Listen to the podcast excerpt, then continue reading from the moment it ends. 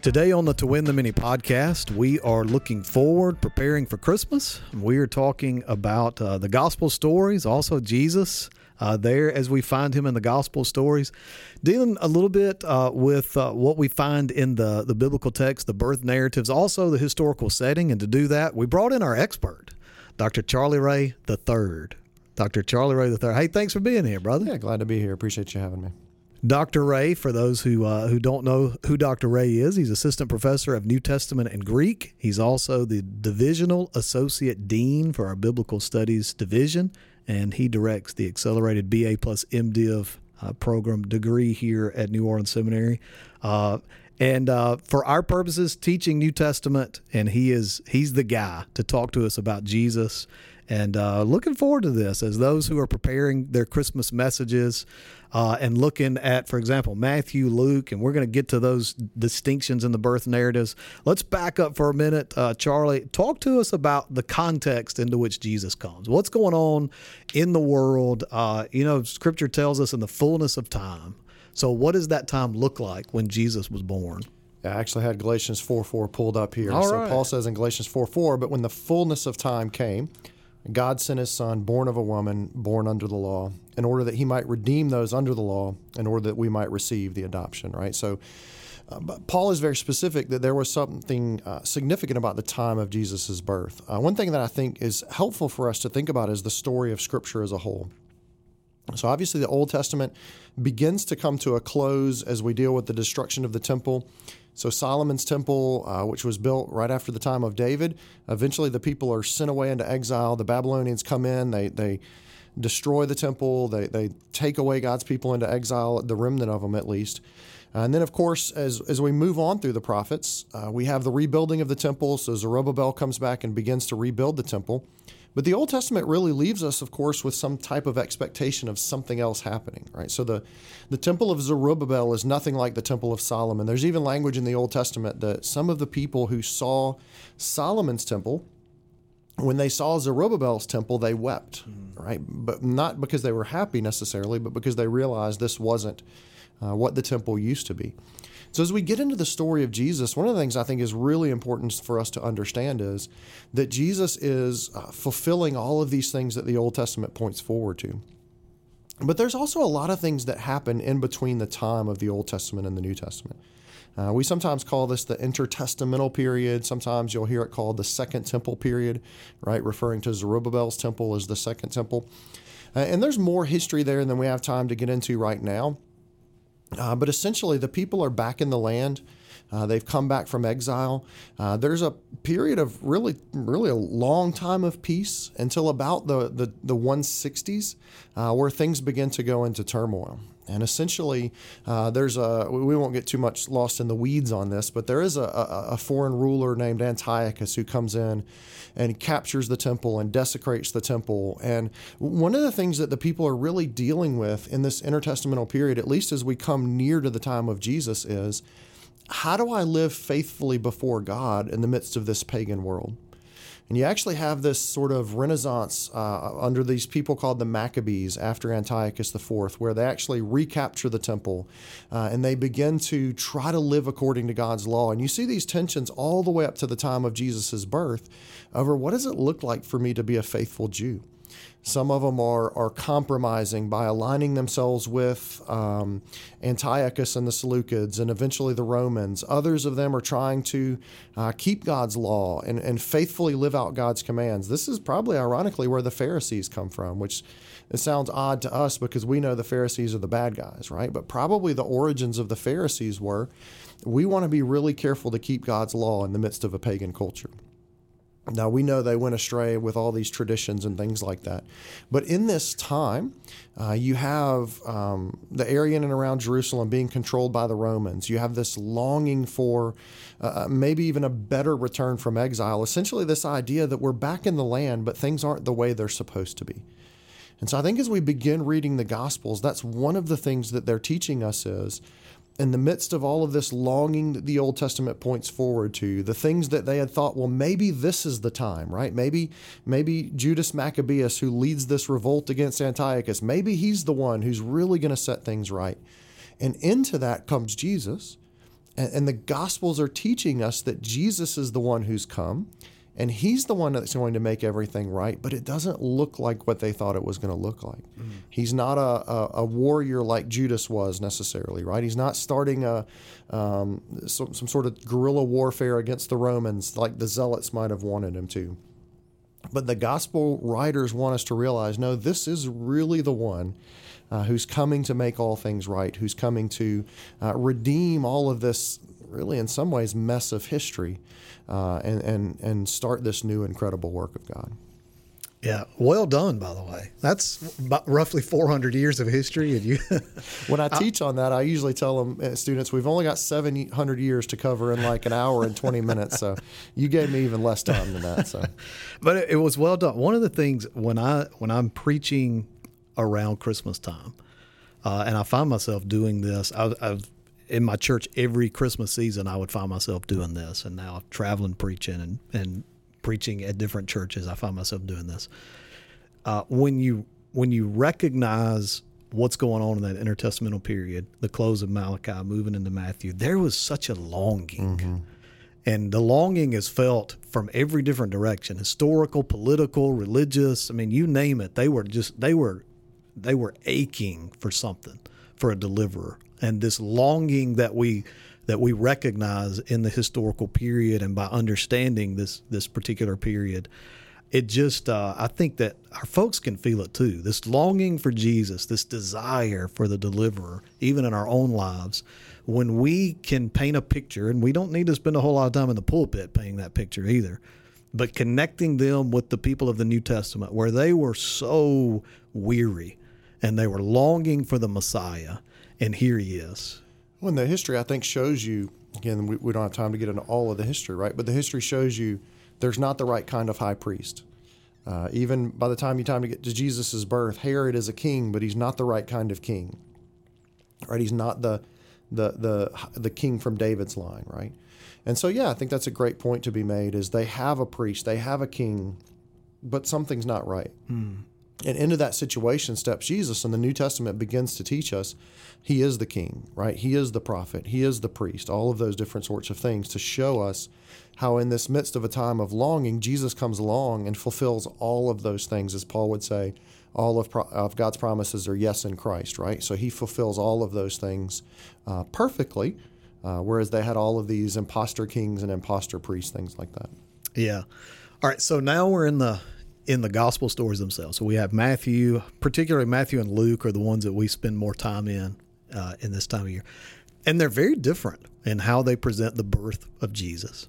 Uh, so, what are the different birth narratives in Matthew specifically and Luke? What, how do these birth narratives help us to better understand Jesus' identity, his mission, who he is, what he's come to do? Yeah. So, the birth narratives, of course, you've already alluded to this fact that most of the so called Christmas story, right, comes from either Matthew or Luke. Uh, of course, Mark starts with uh, John the Baptist, essentially. And of course, John goes back to uh, in the beginning, but most of the Christmas story comes from, from Matthew and Luke. And it is interesting some of their differences. So, just for example, they both have genealogies, but Matthew actually starts with his genealogy. Matter of fact, that's the part you probably want to skip over. It's to draw interest, right? He says, "Hey, yeah, I know how to draw a, draw it's a great attention. way to draw interest. Here's 20 verses of names or whatever it is, right?" But if you look at the way Matthew's genealogy starts, he starts with the book of the genealogy of Jesus Christ, the son of David, the son of Abraham. So, so he's making a very clear uh, sort of timeline from Jesus back to David, back to Abraham. And then he comes in and fills that in with a bunch of names, right? He gives the names from Abraham all the way to David. And then there's like a pause uh, Obed, the father of Jesse, and Jesse, the father of David, the king, right? That that the king is a little bit of an addition there, right? To say, okay, this is a break in the timeline. Then we go on from David all the way down to the the Jeconiah and his brothers at the time of the deportation to Babylon. Another break there. And then we go from the deportation of Babylon to Jesus, essentially. And he concludes by saying, so all the generations from Abraham to David were 14 generations, and from David to Babylon were 14 generations, and from Babylon to Christ, 14 generations so so Matthew's giving us all these names, but he's sort of bracketing it with these incredible timelines in the history of God's people. So that in Matthew we see that Jesus is the new Abraham, right? He is the new the, the, the descendant of David, right? He's very much emphasizing that Jesus is the son of Abraham, uh, the son of David. He doesn't necessarily use Paul's language, right? The seed of, of Abraham language that Paul would, but I think he's making some of the same point by how he tells the story. So Matthew, of course, is a, is a very Jewish gospel in his birth narrative. He's going to very much emphasize how Jesus is the fulfillment of the Old Testament. So he's got all of these fulfillment formula quotes, right? So you have the story of the birth of Jesus and um, Jesus uh, being born to the Virgin Mary. He doesn't necessarily use that language, but then he comes along and he says, Behold, the virgin shall conceive and bear a son, and they shall call his name Emmanuel, right? That's a quote from Isaiah 7 14. And he says, All of this took place to fulfill what the Lord had spoken by the prophet. So all of Matthew's stories have these fulfillment formula quotations that go along with them. Uh, there's the Hosea 11:1, "Out of Egypt I have called my child." There's the uh, "He shall be called a Nazarene," which that's a that's a tough one, so we won't get into that today because I don't have all the answers there. But nevertheless, uh, Matthew is very clearly showing us that Jesus is the fulfillment of the longing of the Old Testament. Um, and it's not that Luke doesn't do that, but Luke structures his a little bit differently. Luke doesn't actually start with the genealogy. Luke actually begins with uh, this story of uh, Zechariah uh, and Elizabeth and the birth of John the Baptist. And then he goes into uh, the part that we're most familiar with from the, the Christmas story, um, with Luke at least, is um, the, the shepherds, right? And, and all that, that we see in, in Luke chapter 2.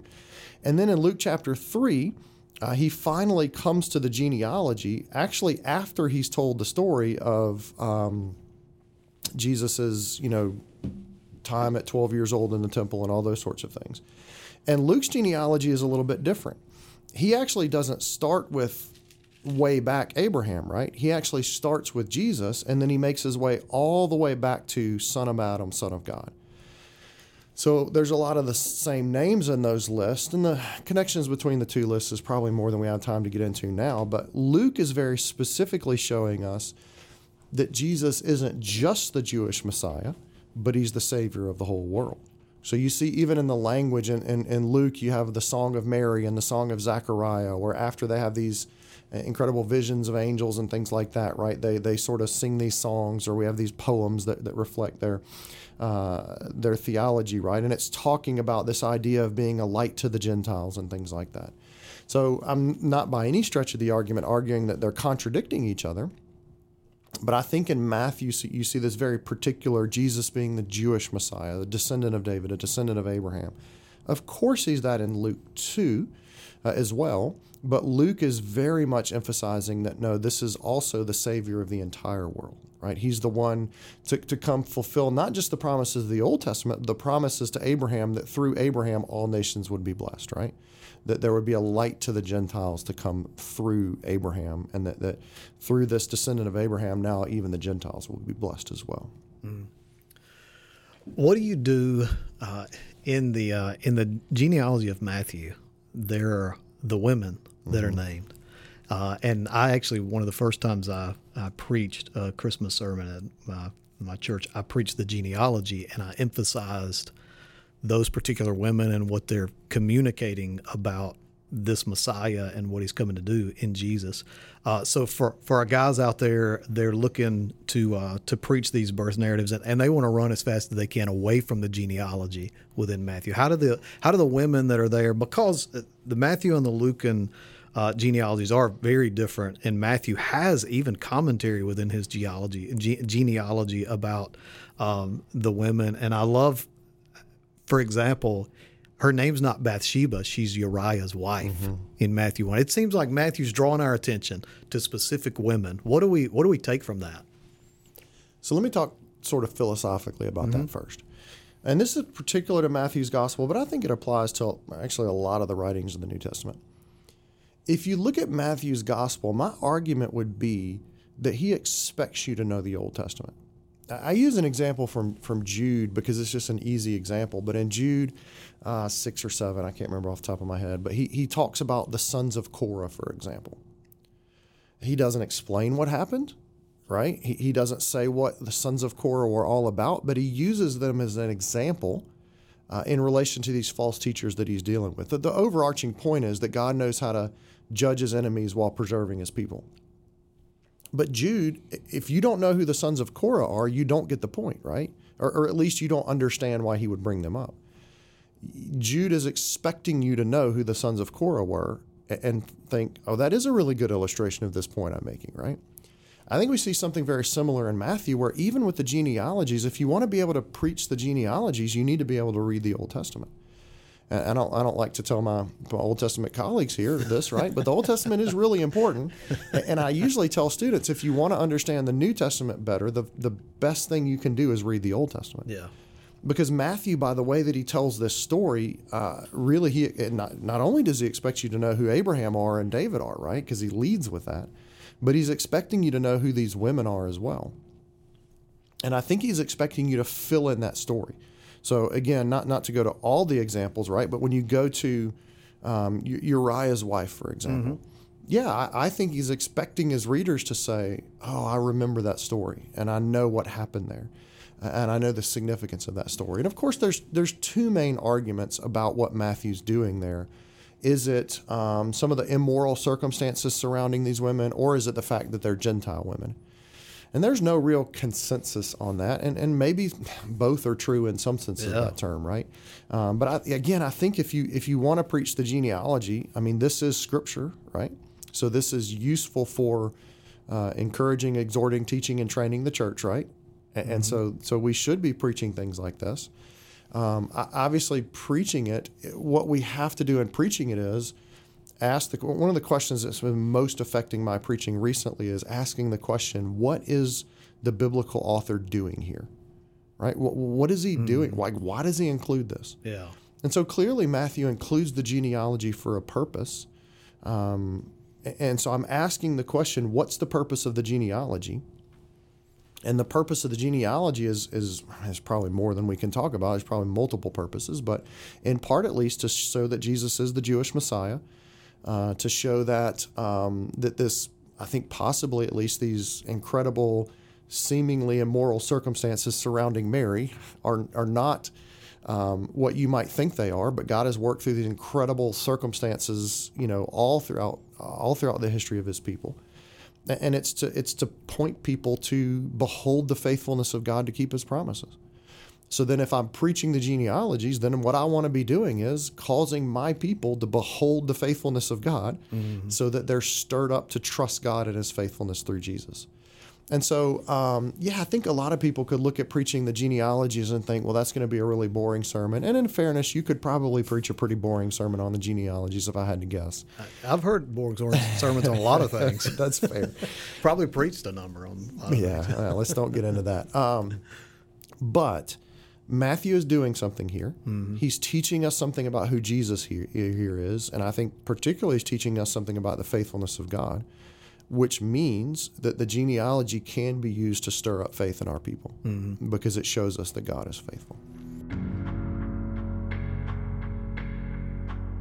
If you like what you hear, you'll love Defend the Faith, our annual apologetics conference here on the NOBTS campus each January, where you'll meet and learn from many of today's top apologists.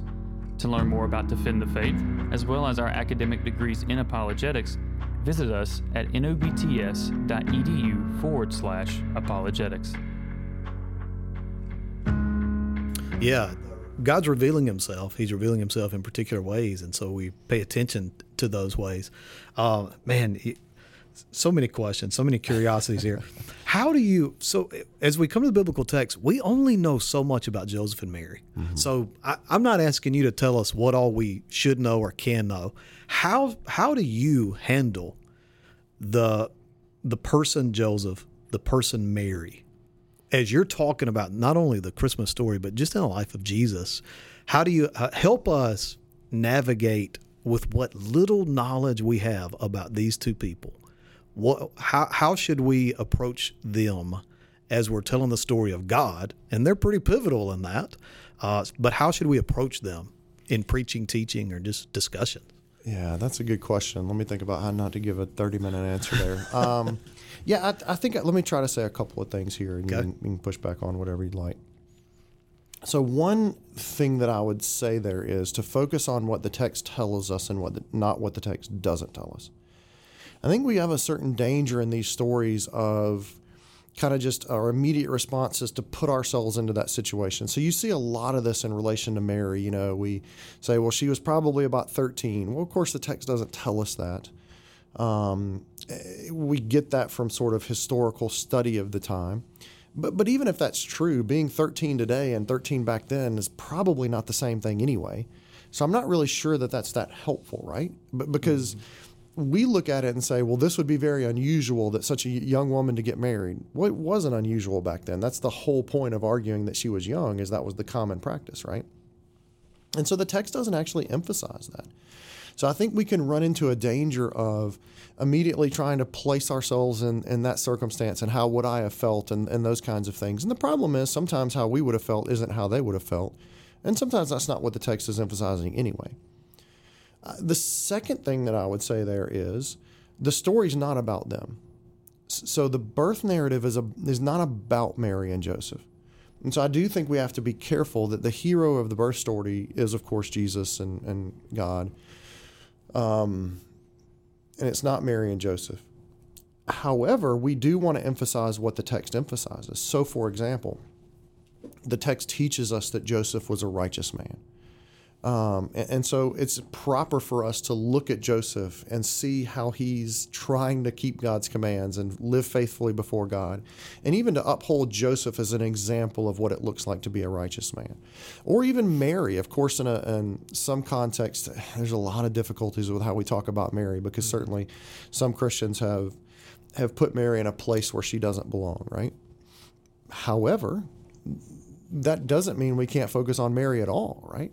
We see her faithfulness before God. One of the things I've always been challenged about in Luke is Zechariah seems not to believe the the promise of the angel about the birth of his son, so he can't talk for, you know, mm. until the birth of the child. Mary on the other hand has some questions about how is this going to happen, but nothing bad happens to Mary. So it seems that the implication of the story is Mary has greater faith than Zechariah in this case, right? She's not questioning the word of God, but she's just saying, I don't understand how this is going to happen, but we see faith in Mary. You have this beautiful song from Mary, you know, um, in, in, Luke chapter 1, uh, that, that is her reflection on the birth of Jesus and the, the promise of the angel and all these different sorts of things. So, I don't know. That's a lot from a short question. But those are just some of the thoughts where I think, on the one hand, um, we can read too much into the story, or we can ignore them, um, or, or make them the hero of the story. But we can actually learn great lessons of faith because God chose these people who, who, who seem to have trusted in Him, right, to be the one through whom Jesus would be born. Yeah. No, I, I agree 100%. Oftentimes, so we were just in one of my doctoral seminars, we were looking at preachers in history. Mm-hmm. And as I was, as we were discussing, one of our big problems is we place our own cultural lens on guys from 100 and 200 years ago and we're not treating them fairly if we do that. Yeah. Uh, we're not representing them accurately, and we have to be careful when we go into Scripture that it's not, I mean, my daughter right now is 12. I'm not looking at the story of Mary as though she's the exact same as my daughter. I shouldn't, as, as the exact same as my daughter. It's a very different world and we have different contexts. Uh, and so we need to be faithful to the biblical narrative and not upload our own ideals and ideas and understanding of culture culture into that. Uh, I had to say in my church, where the where the text is silent, so am I. Yeah. Uh, I want to understand it in history. I want to, you know, it was very common when a, a, young lady's body was now prepared to have children. Well, they often got married. Yeah. Uh, and so I think that's historically accurate. Uh, and to say that Mary, as a 13 year old, was was very different then than than we are now is accurate. And but also, it's a, I'm amazed at how God reveals Himself, and it's utterly different than how oftentimes we think he should. Yeah. But as he's revealing himself, we have these characters, and and oftentimes we're not real sure what to what to do with them because I, I don't know. I feel like we want to clean them up a little bit more, and we want to make them uh, more spiritual, and we want to deify them because they're helping us understand the story of God. We do that. Obviously, we have a whole church that's done that with Mary. Um, with Joseph, we're trying to fill in gaps and and fill in the blanks that we just don't know. Uh, and and these other characters that weave their way into the biblical narrative, uh, particularly the birth narratives. How do, for example, let's pivot here. How do the wise men help us understand Jesus? How do the shepherds uh, and the angels singing, the other characters that are crucial to us understanding how God is revealing himself in these birth narratives, how do they further us understanding who Jesus is and what he's come to do? Yeah, so one of the things as I teach on interpreting the Bible that I try to emphasize is the study of the historical culture of the text can be tremendously helpful. And I would encourage people to do that. We just can't let that historical cultural background rise above the text, right? So even as you think about shepherds, you'll hear a lot of conversations about that at Christmas. There's a certain irony that David was a shepherd that probably by the time of Jesus' day, uh, shepherds weren't probably looked on very favorably, right? They were uh, not the kinds of people you would be expecting um, Jesus to appear to, or, or, the angels to appear to at the birth of Jesus. Uh, certainly, the wise men sort of defy our expectations as well, right? You have uh, the wise men coming to Herod and the religious officials in Jerusalem, right? And, these wise men from from this far off place know that the Messiah is coming, that the, the king is being born, and Herod the king and all of his, his royal officials have no idea. So I do think that as we read the Christmas story, and this is true really all throughout the Gospels, our expectations are confounded in many ways, right? So the kinds of things that we would expect God to do isn't exactly what He does. Uh, he doesn't appear in the way we would expect him to appear, from birth in a stable all the way through shepherds coming to him and these wise men from a far off land coming to him that's not the, the picture of a coming king that you would probably expect um, if you were there at that time. I mean, I think there's a couple of different lessons for us. I mean, one, there is just the simple lesson that, that God does what he wants to do, right? And I, I think that is an important lesson to learn. But it is teaching us, I think. So, so if you look at, at, at Mary and Joseph in particular, I think I would say it this way God works through people who might be unexpected people for God to work through but they are people who trust him and they have faith in him, right? And they listen and obey when God speaks, right? When, when the voice of God speaks. And so I think some of that, that's, that's trying to reflect on all the different characters, right? I think that some of what we see is this confounding of expectations that, uh, that God is doing this thing that's incredible that we really wouldn't have expected. But, and working with people we wouldn't have expected. But at the same time, he's working among people of faith. So I think there's a lesson for us there, right? Even as we think about if God were to bring a revival in our church or city or whatever the case may be, I think there's some lessons to that, right? And we can miss the mark here on a couple of different ways, right? We can think, well, God would only work among people like me because, you know, have you met me, right? I'm obviously the kind of person he would work among. And we might be surprised um, that the, the kinds of people God would work among. But at the same time, these are people of faith. And I think some people go too far the other way and say, well, God's only going to work among the poorest or the, uh, the, the most immoral or something like that, right? Well, he may, but only in so much as those people trust him, right? And, and follow him in faith. And so I think both of those points are important. Mm. So you've you've pastored. You're not just a guy who reads this stuff and talks in class. Uh, so as you're pastoring your church, preaching Christmas sermons. How do you go about it? What are some of your favorite? I, that one of the things I found was, man, Christmas every year. Th- those are the tough ones because you're telling the same story and you're trying to engage the people in different ways. How did how did you go about it? How do you do it? What are some of the your favorite this things is such that you a bad question for you to ask me because I, I always somewhat jokingly say Christmas is my least favorite time to preach because you've got five Sundays a year. Yeah. If you're doing like an Yeah. Advent, for example, you got five Sundays a year on four chapters of the Bible. Mm-hmm. and then you've got the rest of well, 47 weeks. The math is hard, right? That's not my, you know, you got 47 weeks the rest of the year for the other, you know, 66 plus books of the Bible. So, I, I mean, I think uh, I, I've done a lot of things over the years. Um, I've done um, because when you're, you know, I preached in this probably 11 Christmases in a row in the same place, right? So eventually you're like, well, I got, what am I going to do this year? So, I mean, I probably varied some over the years. Uh, I mean, I preached through both birth narratives, probably one year, the second year. A lot of times I'd go back to Old Testament passages. So, for example, one year I did all of Matthew's quotes. He's got five quotations from the Old Testament in his birth narrative. So instead of preaching Matthew's birth narrative, I went back and preached those Old Testament texts. Obviously, with some reflection on how this is fulfilled in Christ. Um, and honestly, other years I've I've done fewer Christmas sermons. Right, I just continue my series uh, that I'm in um, up until maybe the Sunday before Christmas or something. How did like that, that, go? Um, Do maybe, people say you hate Christmas?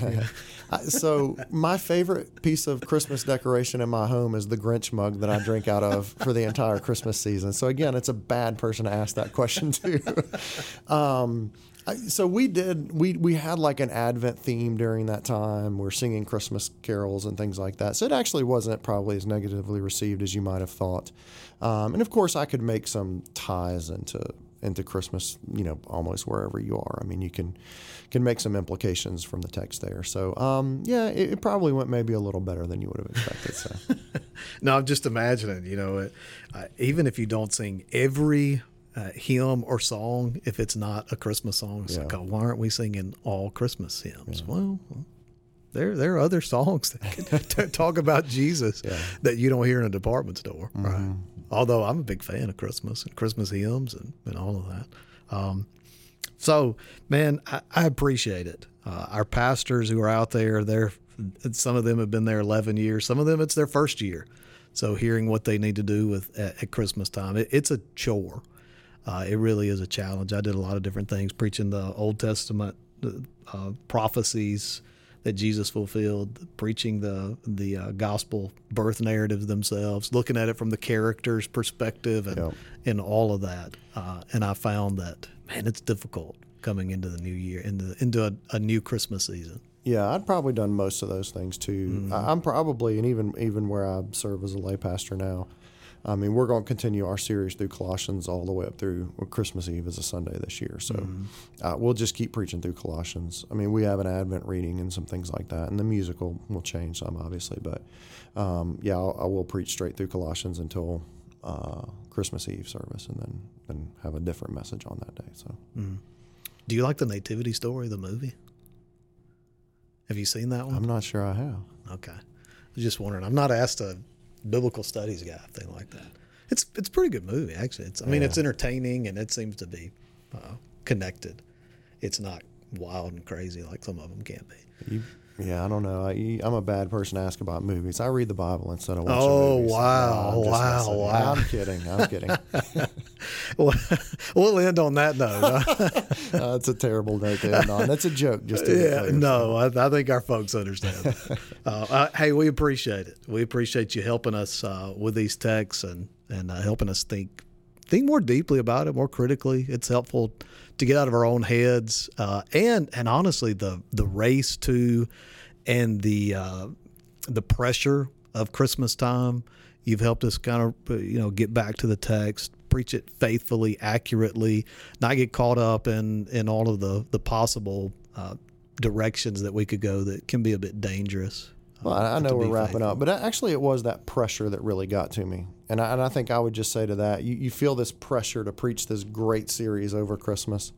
And, and people aren't sanctified by the impressiveness of our sermons. They're, they're sanctified by us proclaiming God's word to them and, and you know leading them to behold the glories of Christ through the preaching of His Word. So I think sometimes we just need to pray, take that pressure off of ourselves and say, I'm not I'm not doing this so that people will think this is the greatest sermon series ever on Christmas. I'm I'm doing it to to preach God's Word and to preach Christ and trust that He'll sanctify the people through that. So. Yeah, Amen. On that note, uh, would you close us in prayer by praying for our guys that are going to be out there preaching these messages? Pray that for them. Pray that prayer over them, mm-hmm. and that's how we'll close. Thank you for being here. Though. Absolutely. Let's pray. Uh, God, I do thank you just for this opportunity, even as we just um, sit here and think about the the birth story. Uh, God, I just want to reflect on the fact that uh, that you sent Christ, uh, the very Son of God, to dwell um, on this earth, God, to come to to live a perfect life, to suffer, to die, to be raised, So, God, we just praise you for that. Uh, we thank you for that. Uh, we are so grateful um, that the Word of God might dwell among us and that we would behold your glory through Christ. So I pray for those who'll be listening to this, particularly who'll be preaching, uh, just just preaching this Christmas season, God. Uh, I pray um, that you would just use the preaching of your Word, God, whether that's preaching the birth narratives, uh, preaching some of these Old Testament texts, continuing in a series, whatever it may be. Uh, God, I just pray uh, that even this Christmas season, you would help them to make much of Christ. Uh, God, that they would help people to see um, your face, uh, your glory in the face of Christ.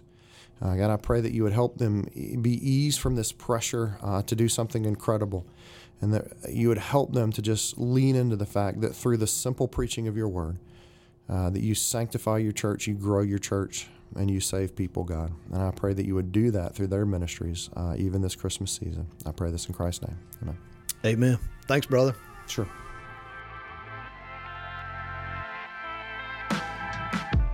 Thanks for listening to To Win the Many, a podcast of the Caskey Center at New Orleans Baptist Theological Seminary.